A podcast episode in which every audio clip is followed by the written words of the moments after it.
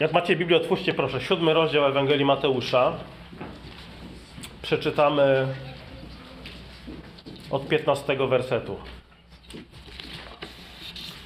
Siódmy rozdział Mateusza od 15 wersetu. Strzeżcie się fałszywych proroków, którzy przychodzą do was w odzieniu owczym, wewnątrz zaś są wilkami drapieżnymi, po ich owocach poznacie ich. Czyż zbierają winogron z cierni albo z ostu figi? Tak każde dobre drzewo wydaje dobre owoce, ale złe drzewo wydaje złe owoce. Nie może dobre drzewo rodzić złych owoców, ani złe drzewo rodzić dobrych owoców. Każde drzewo, które nie wydaje dobrego owocu, wycina się i rzuca w ogień. Tak więc po owocach poznacie ich. Nie każdy, kto do mnie mówi Panie, Panie, wejdzie do Królestwa Niebios, lecz tylko ten, kto pełni wolę Ojca mojego, który jest w niebie. W owym dniu wielu mi powie, Panie, Panie, czyż nie prorokowaliśmy w imieniu Twoim i w imieniu Twoim nie wypędzaliśmy demonów i w imieniu Twoim nie czyniliśmy wielu cudów? A wtedy im powiem, nigdy Was nie znałem, idźcie precz ode mnie Wy, którzy czynicie nieprawie, bez, którzy czynicie bezpra, bezprawie. Ojcze, okaż nam swoje miłosierdzie. Prosimy, wyciągnij swoją dobrą rękę nad nami, umocnij nas. Panie, nie potrafimy uczynić nawet kroku w Twoim kierunku, jeżeli Ty sam nie pociągniesz i nie poprowadzisz nas. Wzmocnij nas teraz mocą Twojego słowa, nasze serce, naszą wolę, napełnij nas duchem usłużnej miłości, abyśmy również sobie nawzajem służyli e, pokrzepieniem, tą dobrą nowiną wyrażaną w słowie i w czynie. Wysłuchaj nas, Panie, w Duchu Świętym przez naszego Pana Jezusa Chrystusa. Amen. W poprzednim urysku, w kazaniu na górze, Pan Jezus mówił o dwóch, y, dwóch bramach, szerokiej i wąskiej, i mówił, że za tymi bramami idą dwie drogi. Również szeroka i wąska. Ta szeroka w żadnym stopniu nie staje się węższa po wejściu przez szeroką bramę. I w dzisiejszym urywku Pan Jezus mówi o kolejnym zagrożeniu. Nie tylko mówi, y, wchodźcie przez ciasną bramę, a nie szeroką, ale tutaj mówi i uważajcie, strzeżcie się fałszywych proroków. Czyli ostrzega swoich uczniów przed zgubnymi wpływami tych, którzy wykrywia, wykrzywiają proste ścieżki Boże. W Starym Testamencie y, fałszywi prorocy występują dosyć często, w szczególności kiedy Izrael odstępuje od Boga, gdy jest zagrożony przez obce wojska. Pan Bóg posyła prawdziwych proroków, żeby, wzywa, żeby wzywali Izrael do upamiętania, do nawrócenia. Wtedy pojawiają się też fałszywi. Kiedy jest coś wartościowego, kiedy jest coś prawdziwego, często mamy też podróbkę tego. I teraz, kim jest prorok? Kim jest prorok według Biblii? Prorok był to ktoś, kto w imieniu Bożym przynosił natchnione, nieomylne, autorytatywne objawienie. Czyli prorok przychodził i mówił: Tak mówi Pan. I potem następowało Słowo Boże. Czyli słowo proroka, kiedy prorokował, kiedy mówił: Tak mówi Pan, słowo proroka to było słowo samego Boga. I to jest, słuchajcie, taka. E, dzisiaj jest też trochę zamieszanie, jeśli chodzi o definicję tego, kim jest prorok. To, o czym mówię, jest istotną różnicą, jeśli chodzi o rozróżnienie między prorokiem w Biblii, a na przykład pastorem. Pastor powinien mieć dar nauczania i wyjaśniania natchnionego objawienia Słowa Bożego. Natomiast prorok przynosi natchnione objawienie. Pastor na, powinien nauczać, e, jak rozumieć Słowo Boże, natomiast prorok przynosił Słowo Boże. Albo w formie spisanej, tak? mamy słowo prorockie spisane, ale w czasach biblijnych y, słowo prorockie było przekazywane również ustnie. Mamy na przykład proroctwa Eliasza, chociaż nie mamy żadnej księgi Eliasza. Słowa Eliasza, owszem, mamy zapisane y, w księgach królewskich, ale Eliasz jest przykładem proroka mówiącego. Jan Chrzciciel nie napisał żadnej księgi, jego słowa mamy spisane oczywiście w Ewangeliach, ale był prorokiem mówiącym. Agabus w Nowym Testamencie też mamy przykład proroka, który, który mówił. To akurat nie miało znaczenia, czy proroctwo było spisane, czy było mówione. Ważne jest to, jaki autorytet stał za nim. Kto był autorem proroctw. Czyli jeszcze raz, pastor może się mylić. Mam nadzieję, że tutaj się nie myli w, tym, w kościele. On też jest omylny, ale dlatego mówimy, noście Biblię, żebyście sprawdzali również yy, yy, słowa kazania, dlatego że pastor nie nosi w sobie znamienia czy cechy nieomylności. Natomiast prorok, kiedy przekazuje Słowo Boże, jest nieomylny. Dlaczego? Dlatego, że Bóg się nie myli. Człowiek może się mylić. Człowiek musi włożyć pewien wysiłek we zrozumienie Bożego Słowa. Powinien prosić o mądrość i oświecenie Ducha Świętego, żeby zrozumiał Boże Słowo. Natomiast prorok, kiedy mówi, jest z definicji nieomylny, ponieważ przekazuje Słowo Boże. I teraz, kim w takim razie jest fałszywy prorok? Fałszywy prorok jest przeciwieństwem prawdziwego.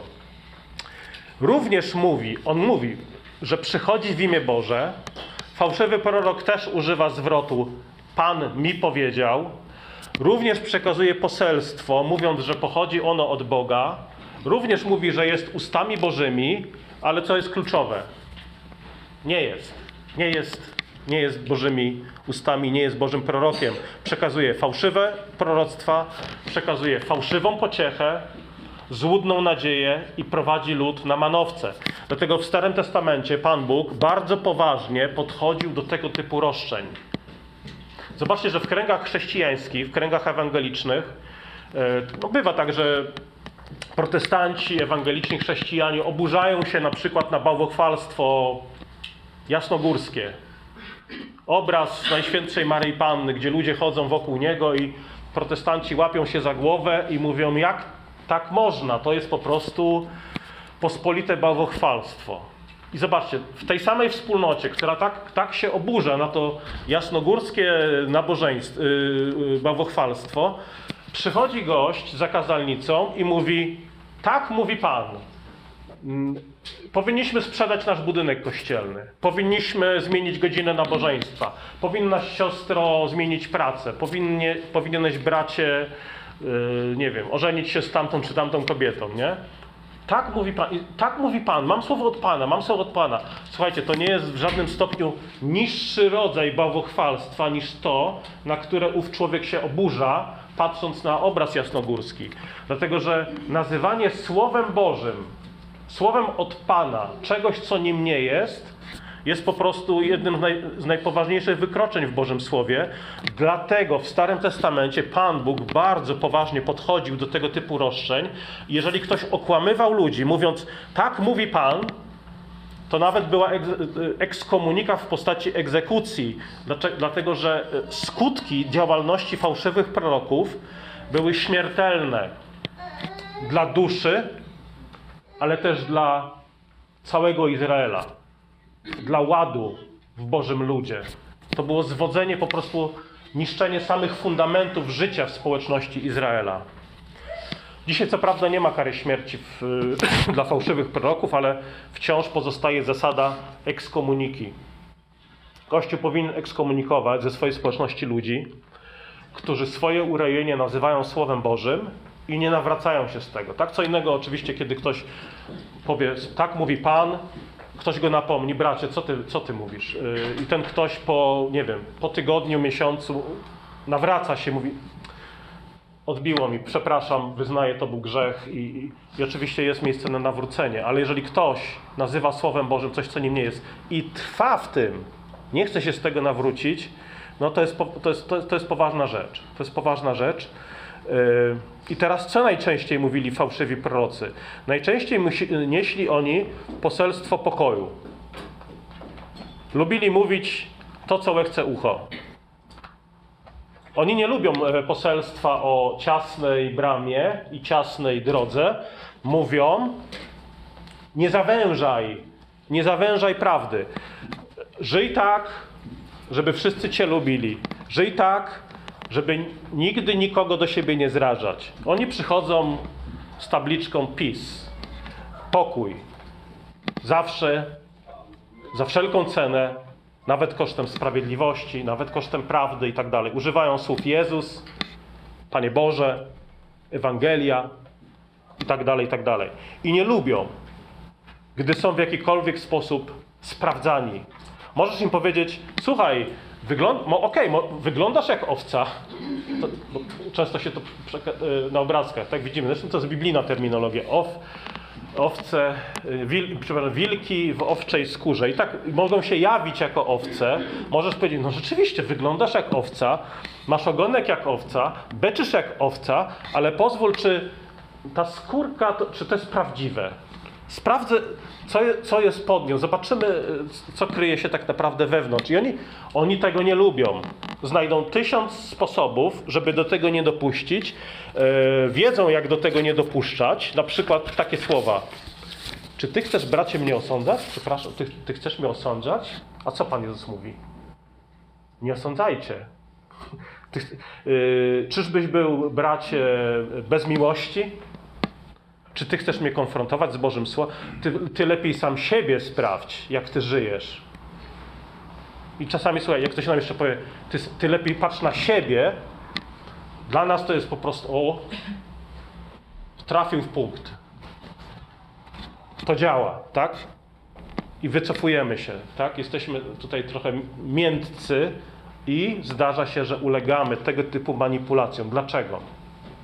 Dlatego, że jeżeli ktoś nam mówi, spójrz na siebie, to słuchaj, jeżeli jesteś szczery, szczera, na 100% znajdziesz wiele ułomności, słabości, czy nawet grzechów w swoim życiu. I to nas trochę tak studzi. Ojej, no rzeczywiście, on ma rację. Co ja tam będę szedł do niego i jeszcze konfrontował go z Bożym Słowem? No bo wiemy, że tak, no jesteśmy ułomni. Dlaczego sami y, mielibyśmy y, y, dokonywać oceny drugiego, jakieś fałszywe proroctwo, jeżeli sami jesteśmy dalecy od doskonałości? I słuchajcie, jeżeli ktoś mówi, ale tutaj bądźmy czujni, dlatego że jeżeli ktoś mówi, nie osądzaj, nie oceniaj, jeszcze to jest, i to jest najgorsze, spójrz lepiej na siebie, to zwykle to jest podszyte strachem.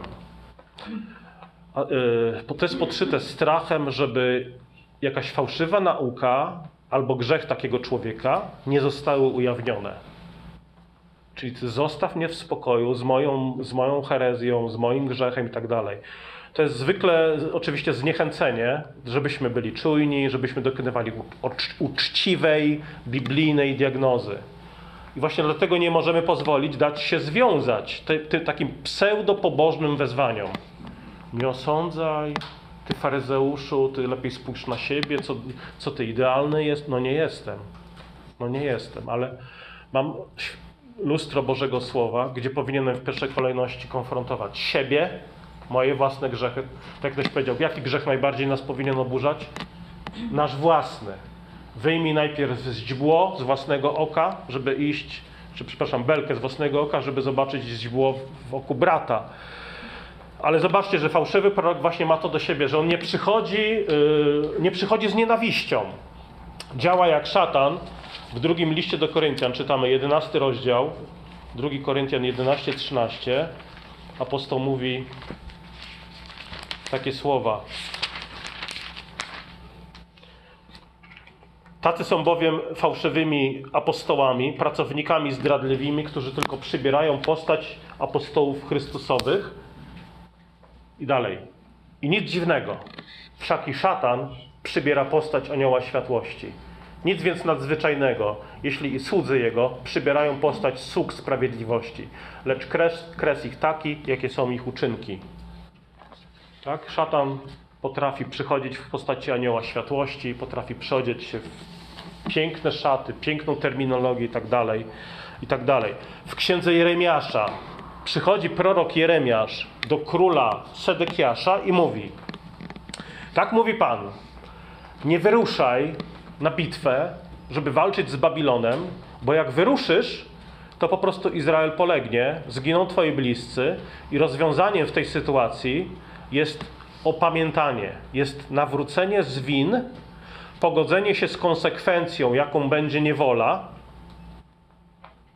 ale w swoim czasie, jeżeli będziesz pokutował, Bóg wyzwoli swój lud. I teraz to nie, to, to nie brzmiało zbyt op- optymistycznie, kiedy Jeremiasz mówił: Poddaj się, yy, pójdziecie do niewoli, bo zgrzeszyliście, zgrzeszy, zgrzeszyłeś Izraelu. I teraz to nie brzmiało optymistycznie, kiedy ktoś słyszał: To jak? Opamiętanie, nawrócenie, ee, ble, nie lubię. Zgoda na niewolę, ble, nie lubię. I teraz prorocy wiedzieli, że król tego nie lubi, więc przychodził fałszywy prorok, przychodził fałszywy prorok i mówił: Królu, nie, on źle gada.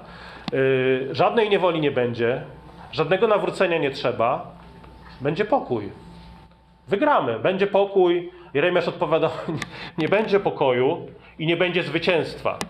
Na co fałszywy prorok? Przestań siać defetyzm, przestań obniżać morale w Izraelu, przestań siać pesymizm. Wszystko jest spoko, wszystko gra. I królom podobały się słowa fałszywych proroków.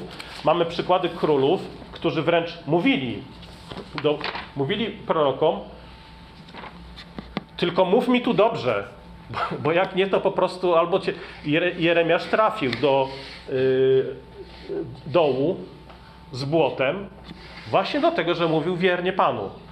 Mu przekazywał Słowo Boże królowi. Natomiast byli królowie, którzy mówili, oczekiwali od proroków, nieś mi pociechę, mów to, co mi się podoba, mów tylko dobrze, bo jak nie, to o, źle z tobą. Druga księga, krolik, y, druga księga Kronik 18:8. Takie słowa mamy. Wtedy król izraelski zawołał jednego z dworzan i rzekł: Sprowadź tu szybko Micheasza, syna Li- Imli. Król izraelski zaś i Jehoszafat, król judzki, siedzieli na swoich tronach przyodzieni w szaty uroczyste na placu naprzeciwko bramy wjazdowej do Samarii, a wszyscy prorocy prorokowali przed nimi. Sedekiasz, syn Kenaany, sporządził sobie żelazne rogi i mówił, tak mówi Pan, nimi będziesz budł Aramejczyków, dopóki zupełnie ich nie wytępisz. Wszyscy też prorocy tak samo prorokowali, mówiąc: Wyrusz do Ramot Gileackiego, a poszczęści ci się, i Pan wyda ich w rękę króla. A posłaniec, który poszedł, aby przywołać Michała, rzekł do niego tak. Oto wszystkie wypowiedzi proroków są jedno, jednakowo pomyślne dla króla. Oby, I teraz, oby i Twoje słowo było jak słowo każdego z nich. Przepowiadaj dobrze. A Michał odpowiedział: Jako żyje Pan, będę mówił tylko to, co powie mój Bóg. A gdy przyszedł do króla, rzekł do niego, król rzekł do niego, Michaszu, czy mamy wyruszyć przeciwko Ramot Gilackiemu na wojnę, czy mamy tego zaniechać? A on odpowiedział, wyruszcie, a poszczęści się wam i zostaną wydani w wasze ręce. Czyli, to jest ironia oczywiście. Wtedy król rzekł do niego, ileż razy mam cię zaklinać, abyś mi nie mówił nic innego, jak tylko prawdę w imieniu Pana. Wtedy rzekł, Widziałem całego Izraela rozproszonego po górach, jak owce, które nie mają pasterza. Pan zaś rzekł, ci nie mają Pana, niechaj każdy wraca do domu swego. Yy, czyli tak naprawdę wskazał na grzech, wskazał na potrzebę opamiętania. Yy, I oczywiście na początku było tak, no dobra, będzie dobrze, wszystko jest ok, wszyscy zostaną wydani w Twoje ręce.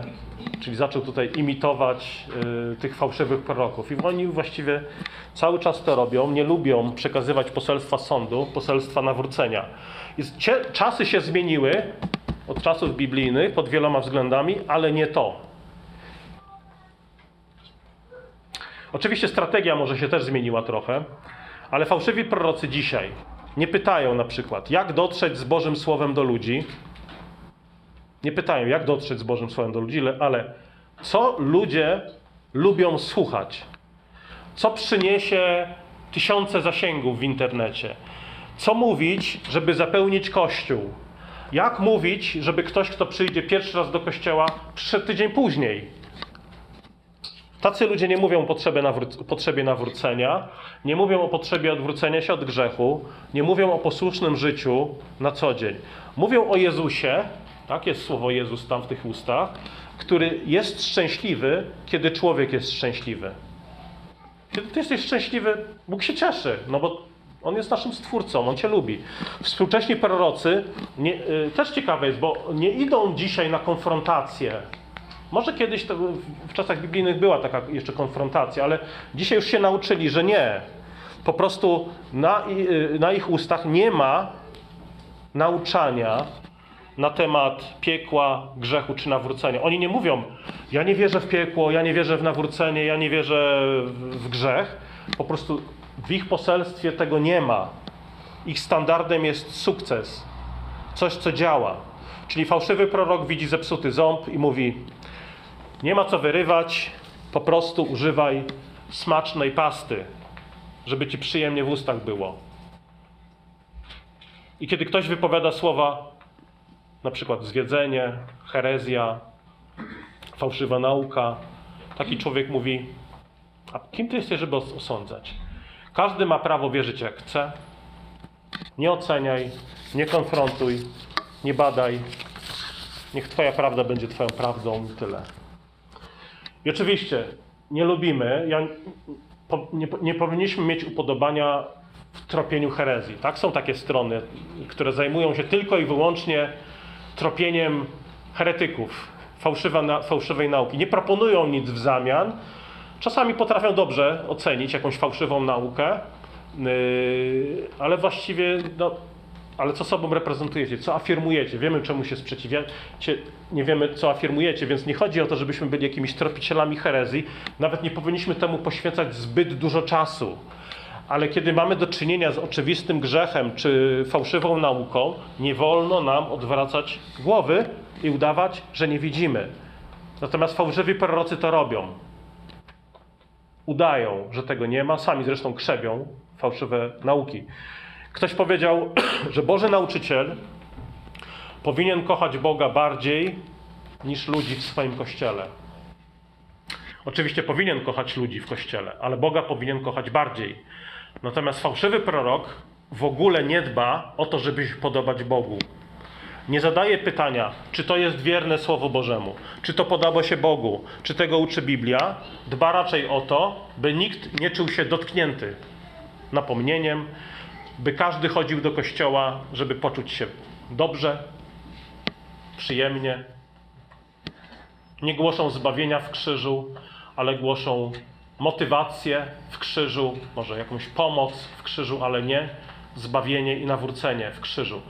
Ciekawe, że nawet apostoł Paweł, kiedy szedł, był stawiany przed władców rzymskich, żydowskich również, yy, składał im świadectwo o sprawiedliwości, wstrzemięźliwości i Bożym sądzie w przypadku braku nawrócenia.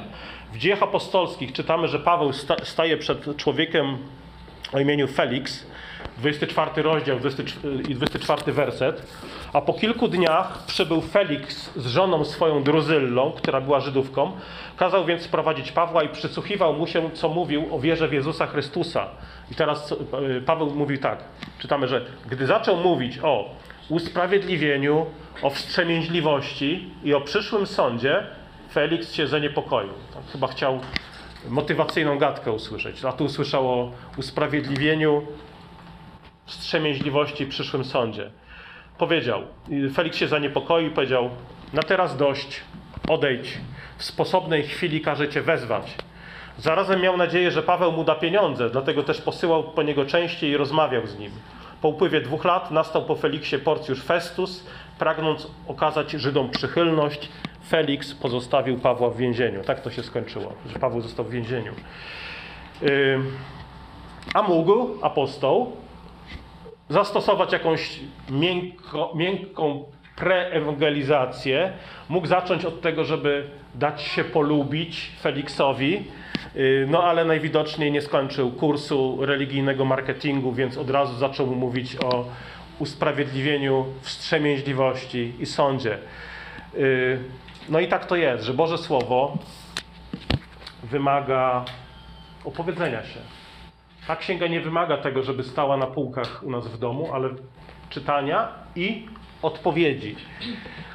Yy, I musimy opowiedzieć się pomiędzy prawdą a kłamstwem, to jest pierwszy wybór, ale tu drugi. Pomiędzy prawdą a milczeniem. Co z tego, że ktoś wierzy w prawdę, jeżeli się jej wstydzi albo boi mówić o niej? Jeszcze ktoś się obrazi, jak, jak zaczniemy mówić o Ewangelii, o nawróceniu. No tak, no, yy, pewnie się obrazi ten ktoś, kto nie jest narodzony na nowo. Yy, ale jak ktoś powiedział, ludzie cały czas obrażają Pana Boga swoimi grzechami. W ogóle się tym nie przejmują, że obrażają Boga grzechami, więc cóż wielkiego się stanie, jeśli sami się obrażą z powodu mówienia im prawdy. Nic wielkiego im się nie stanie. Po prostu będą obrażeni z powodu Ewangelii, która będzie im głoszona. Dlatego Kościół nie może milczeć, jeśli chodzi o Ewangelię, ale też jeśli chodzi o zastosowanie Ewangelii. Ewangelia to nie jest abracadabra, jakaś formułka. Ona niesie też ze sobą konkretne konsekwencje. Nie możemy milczeć w takich sprawach jak na przykład pogarda wobec drugiego człowieka. Na jakimkolwiek tle. Pogarda wobec jakichkolwiek mniejszości. Albo my nie lubimy tych mniejszości. To jest grzech. Dalej, nie możemy milczeć w kwestii zabijania nienarodzonych dzieci. Nie możemy milczeć w kwestii propagandy rozwiązłości seksualnej. Nie możemy milczeć w sprawach, nie wiem, segregacji ludzi, zniewalania ludzi, w kwestii, nie wiem, na przykład odwiedzania samotnie umierających w szpitalach. To jest nieludzkie. Nie możemy milczeć w takich rzeczach. I kiedyś fałszywi prorocy, to było, to, a, to było proste, bo fałszywy prorok to kto to był? No to był ktoś, kto zapowiadał datę końca świata, nie przyszedł koniec świata, więc jest fałszywym prorokiem. Dzisiaj się nauczyli, że tak już się nie robi. Są bardziej subtelni. Na przykład przychodzisz do takiego fałszywego proroka i pytasz go, czy fałszywego nauczyciela, i pytasz go, yy, w co wierzysz? Albo co myślisz o tym i o tym? Wielu z nich odpowie, a ty? A ty co myślisz? Tak? Naj- Najpierw zrobi rozeznanie, gdzie jest, w jakim towarzystwie, co wolno powiedzieć, czego nie wolno powiedzieć, i dostosuje swoje poselstwo do oczekiwań słuchacza. Czyli słowa fałszywego proroka to są słowa węża dzisiaj. Zresztą zawsze tak było. Czy Bóg naprawdę powiedział? Czy naprawdę Bóg to powiedział? To nie jest taka, zobaczcie, ostra konfrontacja, że nie, Biblia nie jest Słowem Bożym, to są jakieś mity. Nie, on powie, to jest Słowo Boże, ale czy naprawdę jesteśmy w stanie to Słowo Boże zrozumieć, pojąć? Ty swoim takim ciasnym umysłem jesteś w stanie rozumieć Słowo Boże, więc musisz chodzić z taką ustawiczną niepewnością, zwątpieniem, otwartością itd., itd. Zatem pierwszym testem odróżnienia fałszywych proroków od fałszywych jest to, co mówią. W dziejach apostolskich y, mamy taki przykład, kiedy apostoł Paweł głosił Ewangelię Berejczykom. Czytamy, że byli szlachetniejsi niż w Tesalonice, y, dlatego że z całą gotowością sprawdzali z pismem, czy tak się rzeczy mają. Sprawdzali nawet apostoła Pawła, czy to, co głosi, jest zgodne chociażby z pismami Starego Testamentu. I to jest dobry test. Sprawdzanie z Biblią nauki, którą słyszysz. To jest pierwszy test, test poselstwa. Ale to nie jest jedyny test. Drugim testem jest test postępowania, czyli owoce. Pan Jezus tutaj mówi: Po owocach ich poznacie. Czyż zbierają winogrona z cierni albo z, ost, z ostu figi? Tak, każde drzewo wydaje dobre owoce, ale złe drzewo wydaje złe owoce. Nie może dobre drzewo rodzić złych owoców, ani złe drzewo rodzić dobrych owoców. Każde drzewo, które nie wydaje dobrego owocu, wycina się i rzuca w ogień. Tak więc po owocach poznacie ich. Złe drzewo nie może wydać dobrych owoców. Jeżeli owoce są złe, to znaczy, że drzewo jest złe. Jeżeli życie fałszywych proroków odbiega od Biblii, czy kogoś, ży, życie kogoś odbiega od Biblii, to, to nie ma znaczenia już, co ta osoba mówi. To znaczy, że nie jest ta osoba od Boga. Na przestrzeni historii było wielu takich, którzy nauczali, mówili piękne kazania czy wykłady, ale prowadzili niemoralne życie. Na przykład, nie wiem, czy słyszeliście, znany teolog, cytowany również w kościołach reformowanych, Karol Barth, który jest ceniony do dzisiaj w kręgach ewangelicznych, przez lata, przez lata żył z żoną i kochanką pod jednym dachem. I sądzę, że też ten fakt y, mocno ukształtował jego teologię. Dlatego, że jeżeli ktoś jest ortodoksyjny w teologii, to powinien, to pokutuje, to się nawraca, szczególnie z tak rażącego grzechu. Ale dla wielu nie ma znaczenia, jak żył, ważne jest to, co mówił. Yy, I w teologicznych seminariach, również przykład w Polsce, są organizowane sympozja i konferencje na temat przykład teologii Karola Barta. Nie słyszałem tam wykładu o cudzołóstwie Karola Barta, słyszałem tam wykłady o jego teologii neoliberalnej itd., itd. Jeżeli ktoś, roz, y, y, jeżeli ktoś rozważa porzucenie wiary, to jednym z kluczowych pytań jest właśnie to, z kim sypiasz? Odejście od Boga rzadko jest spowodowane jakimiś obawami intelektualnymi. Zwykle, jeżeli ktoś odchodzi od Boga, to nie dlatego, że przestudiowałem Biblię, przestudiowałem e, pisma filozofów i intelektualnie zdecydowałem, że jestem niewierzący. Bardzo często decydują o tym czynniki moralne. Czyli jeżeli ktoś odchodzi od wiary, to najpierw mm, może nie tyle pytaj, jaki argument cię przekonał do niewiary, zacznij od tego, jaki grzech pokochałeś, z jakiego grzechu nie chcesz się nawrócić. Zawsze niemoralność idzie pierwsza przed jakimiś intelektualnymi dobudów, do, dobudówkami. Y, Jeszcze wyraźniej ten rozdźwięk pomiędzy deklaracją a życiem widzimy u filozofów. U teologów tak, tak już macie przykład teologa, ale y, i u teologów tak to bywa czasami. Y, Dlatego jak słyszycie, że ktoś jest teologiem, to uważajcie. Uważajcie, jak słyszycie, że ktoś jest teologiem. Są do, oczywiście dobrzy teolo, teolodzy, ale, ale, ale uważajmy. Tak samo jeśli chodzi o filozofów. Jest dobra książka na ten temat pod tytułem Intelektualiści. E, autorem jest pan, nie pamiętam imienia chyba, Paul Jones.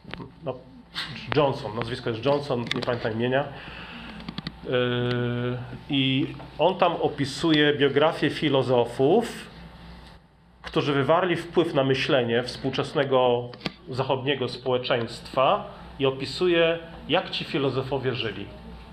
Jak ich codzienne życie łączyło się z tym, co głosili. I na przykład e, Jan Jakub Rousseau, znany pedagog, znany filozof, pisał rozprawy. Ja studiowałem pedagogikę, to trzeba było czytać Rousseau. E, Na przykład jego rozprawy o wychowaniu dzieci.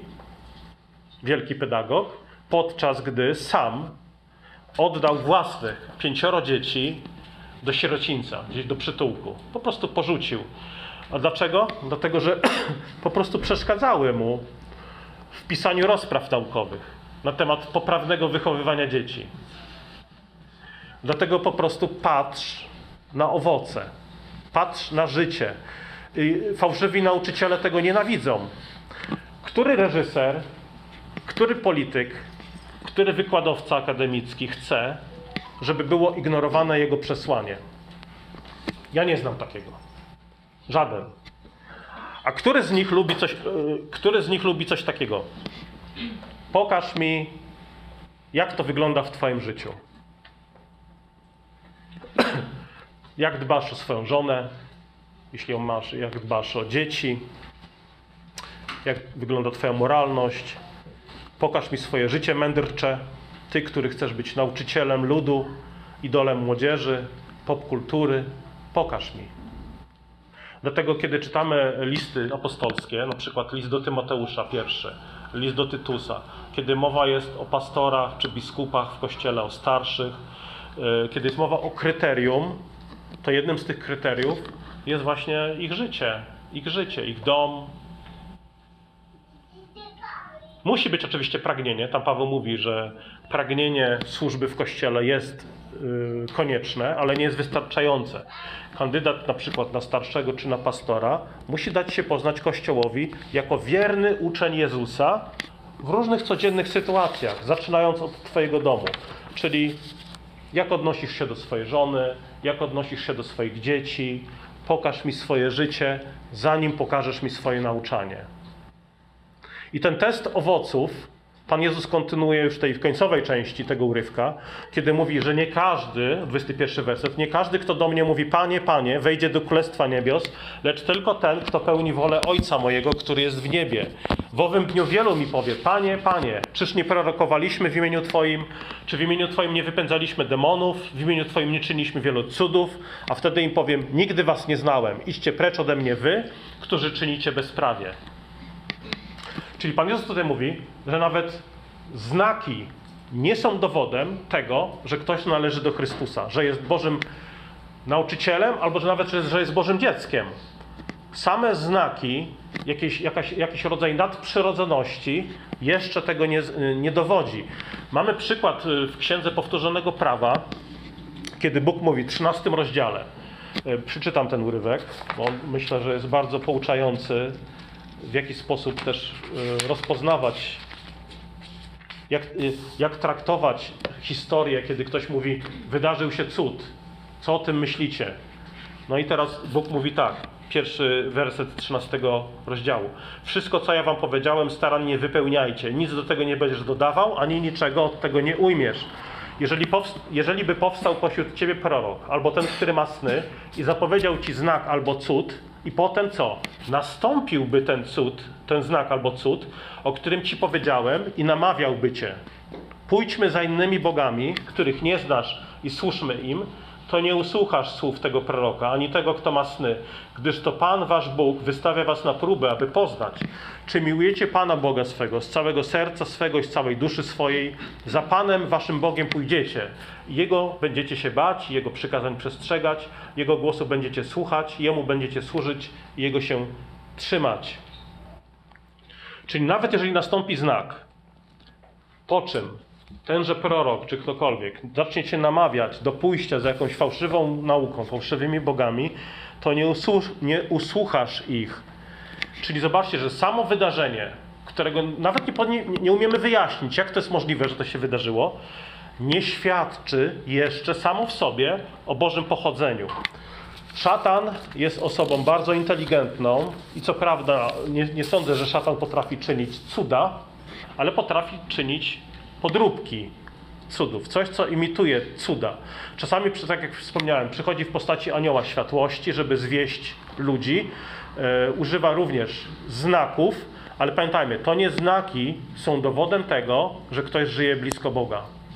Dalej, to nawet nie duchowe dary są znakiem tego.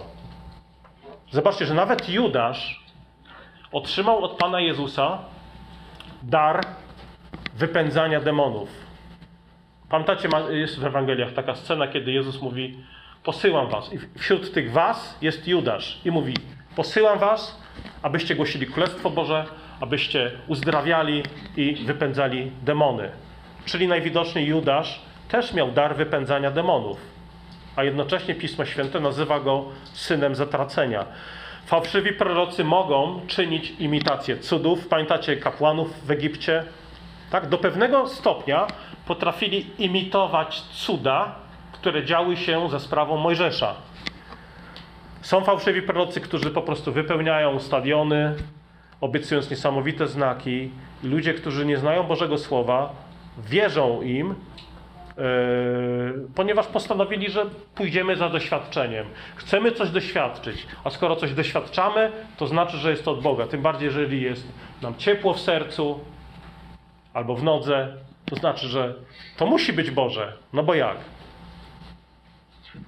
Ale pamiętajcie, znaki mogą mieć różne podłoże. Nawet nasze doświadczenie powinniśmy badać z Biblią w ręku. Jeżeli zobaczycie jakiś znak, ja pamiętam, jak 18 lat miałem, poszedłem na takie spotkanie organizowane przez Odnowę w Duchu Świętym. To było spotkanie z uzdrowicielem, zakonnikiem, ojciec Tardif. Wielkie, takie, na wielkim polu, tam przy kinie w Gorzowie, przychodzili ludzie, którzy no, byli na przykład sparaliżowani. No, dla, dlaczego przychodzili? Bo było zapowiadane, że za sprawą owego ojca zakonnika dzieją się cuda. No i rzeczywiście on tam mówił, że pięciu spośród was poczuje teraz ciepło w nodze. I proszę, żeby te osoby podeszły do ołtarza i złożyły świadectwo, że doświadczyły uzdrowienia. No i słuchajcie, ktoś wstawał, tak? Ktoś wstawał i tak może lekko kulejąc, może z pomocą, z pomocą kogoś z rodziny, podchodził do ołtarza i mówi, kiedy ojciec właśnie to powiedział, to poczułem jakieś ciepło i oto przychodzę, już, już nie chodzę o kulach, po prostu jestem. Na co on odpowiadał? Oddaj chwałę Bogu. No i yy, powiem wam, nie, nie, wiedziałem, nie wiedziałem co myśleć. Nie wiedziałem co myśleć. ale to wynikało z tego, że nie znałem Biblii, nie znałem Pisma Świętego. Kiedy zacząłem czytać Pismo Święte, no to widzimy, w jaki sposób odbywały się na przykład y, y, uzdrowienia Pana Jezusa. Tam nie ma nic o. y, Bo ten, bo ten, ten uzdrowiciel zaczął mówić: Słuchaj, no to jest Boży cud, ale teraz wróć do domu i, i zacznij rehabilitację, zacznij ćwiczenia i tak dalej. No, Jezus nikt, nigdy nic takiego nie robił. To było, to było zupełne uzdrowienie. Nikt nie miał co do tego żadnych wątpliwości, że to był cud. Nie było mowy o żadnej rehabilitacji. Tym bardziej, że jak później kilka miesięcy później wróciłem do Gorzowa e, ze, ze studiów, no to już słyszałem świadectwa samych moich przyjaciół rzymskokatolickich, którzy mówili, że ten, ci ludzie po prostu wrócili, bardzo, no ci, których znam przynajmniej, wrócili do nie, niepełnosprawności. Ale gdyby ktoś od razu chciał bardzo szybko to zinterpretować, bo widziałem coś, czego nie mogę wyjaśnić, bardzo często by powiedział, że taka osoba by powiedziała, że no to musiał być Boży cud. I teraz nie chcę powiedzieć, że Bóg nie uzdrawia. Oczywiście uzdrawia. Wczoraj rozmawialiśmy z Basią i Bartkiem o, o świadectwie yy, uzdrowienia z nowotworu, kiedy lekarze mówią, nie wiemy, o co chodzi. Wszystko wskazywało na to, że nowotwór będzie się rozprzestrzeniał, następnego dnia są badania i po prostu jest czysty. Jedyne, co ja mogę w takiej sytuacji powiedzieć, to jest chwała Bogu. Bo wierzę, że Bóg jest żywy, że Bóg uzdrawia, ale uważajmy. Jest różnica między Bożym uzdrowieniem, a podróbką Bożego działania po to, żeby, nie wiem, kogoś ach, wprawić w zachwyt. Także tutaj też mamy ludzi, którzy mówią: Panie, Panie, czyniliśmy wielkie cuda w Twoim imieniu, ale to nie jest żaden dowód tego, że żyli blisko Boga. Są ludzie, którzy Pan Jezus powie w dniu sądu: Nigdy Was nie znałem. Mimo, że ci ludzie mówili: Panie, nie tylko wyznawali imię Boże, ale też czynili, jakieś znaki, wypędzali demony. Oni stają przed Chrystusem i są przekonani, niebo nam się należy. No bo jak nie nam, to komu? No przecież to my wypędzaliśmy demony, to my prorokowaliśmy, a nawet śpiewaliśmy podczas nabożeństwa: Panie, Panie. Jezus mówi: Nigdy was nie znałem. Nie mówi: Trochę was znałem, trochę was znam. Nie mówi: Znałem was kiedyś, ale teraz już nie znam. Nie, mówi, nigdy was nie znałem. Dlaczego? Bo jesteście tymi, którzy popełniają bezprawie. I ktoś może naprawdę, nie wiem, okrążyć świat dookoła, dookoła w imieniu Jezusa, żeby zanieść Jego imię. Może robić wielkie rzeczy dla Boga, ale jeżeli ktoś żyje w grzechu, tak jak tutaj Pan mówi, nasz Pan mówi, popełnia bezprawie, to nie ma nic wspólnego z Bożym dziełem. Także nie polegajmy na fałszywych oznakach zbawienia religijne uniesienia, słowa, pobożne słowa. Okej, okay, to, to, to, to, może być coś dobre, tak? Jeżeli doświadczamy bliskości Bożej, yy, nie powinniśmy uśmiercać naszej emocjonalności w naszej relacji z Bogiem, bo Bóg nas stworzył istotami emocjonalnymi. Yy, ale pamiętajmy, to nie jest żaden ostateczny dowód. Dowodem tego, że żyjesz blisko Boga jest życie godne opamiętania. Nie zbawiają nas dobre uczynki, ale nikt nie wejdzie do nieba bez dobrych uczynków. Jako owoców, mówię o, jako owoc, owocach wiary. Nie wystarczy, że ktoś chodzi do kościoła i przyjmuje komunię. Izraelici też słuchali Słowa Bożego i przyjmowali duchowy pokarm, czyli mannę i duchowy napój z duchowej skały, którą był Chrystus a jednak ciała wielu z nich zasłały pustynię. Nie wystarczy, że ktoś zna katechizm westminsterski czy belgijskie wyznanie wiary. Nie wystarczy, że ktoś czyta dobre książki e, albo zakłada kościoły, zna teologię. Jeśli to jest wszystko, co mamy, to jesteśmy jak faryzeusze.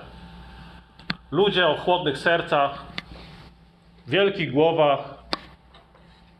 No i co? Co z tego, że masz wielką głowę, jeżeli masz chłodne serce? Jeżeli masz dużą wiedzę, a mało miłości do Boga i bliźniego. I ostatnia rzecz, rzeczą, która utrzymuje Kościół w mocy, która gwarantuje, że wszystkie nasze projekty odnoszą prawdziwy sukces, jest słuchanie i wprowadzanie w życie słów naszego Pana. O to tak naprawdę chodzi. Bo Pan Jezus mówi, idźcie precz, którzy czynicie nieprawie, nie, bez, bezprawie, do tych, którzy czynili wspaniałe rzeczy w imieniu Bożym. Jedyną rzeczą, która nas chroni przed wrzuceniem w ogień, jest bycie dobrym drzewem, które wydaje dobry owoc. I to nie jest ten, który mówi, Panie, Panie. To nie, to nie ten wchodzi do królestwa, ale ten, który, Pan, tak jak Pan Jezus mówi, pełni wolę Ojca mego, który jest w niebie. Pomódlmy się. Ojcze, dziękujemy Tobie za Twoje słowo, za mądrość, której nam udzielasz.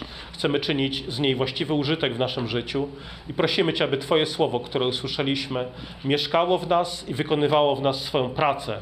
Modlimy się o to przez imię Jezusa. Amen.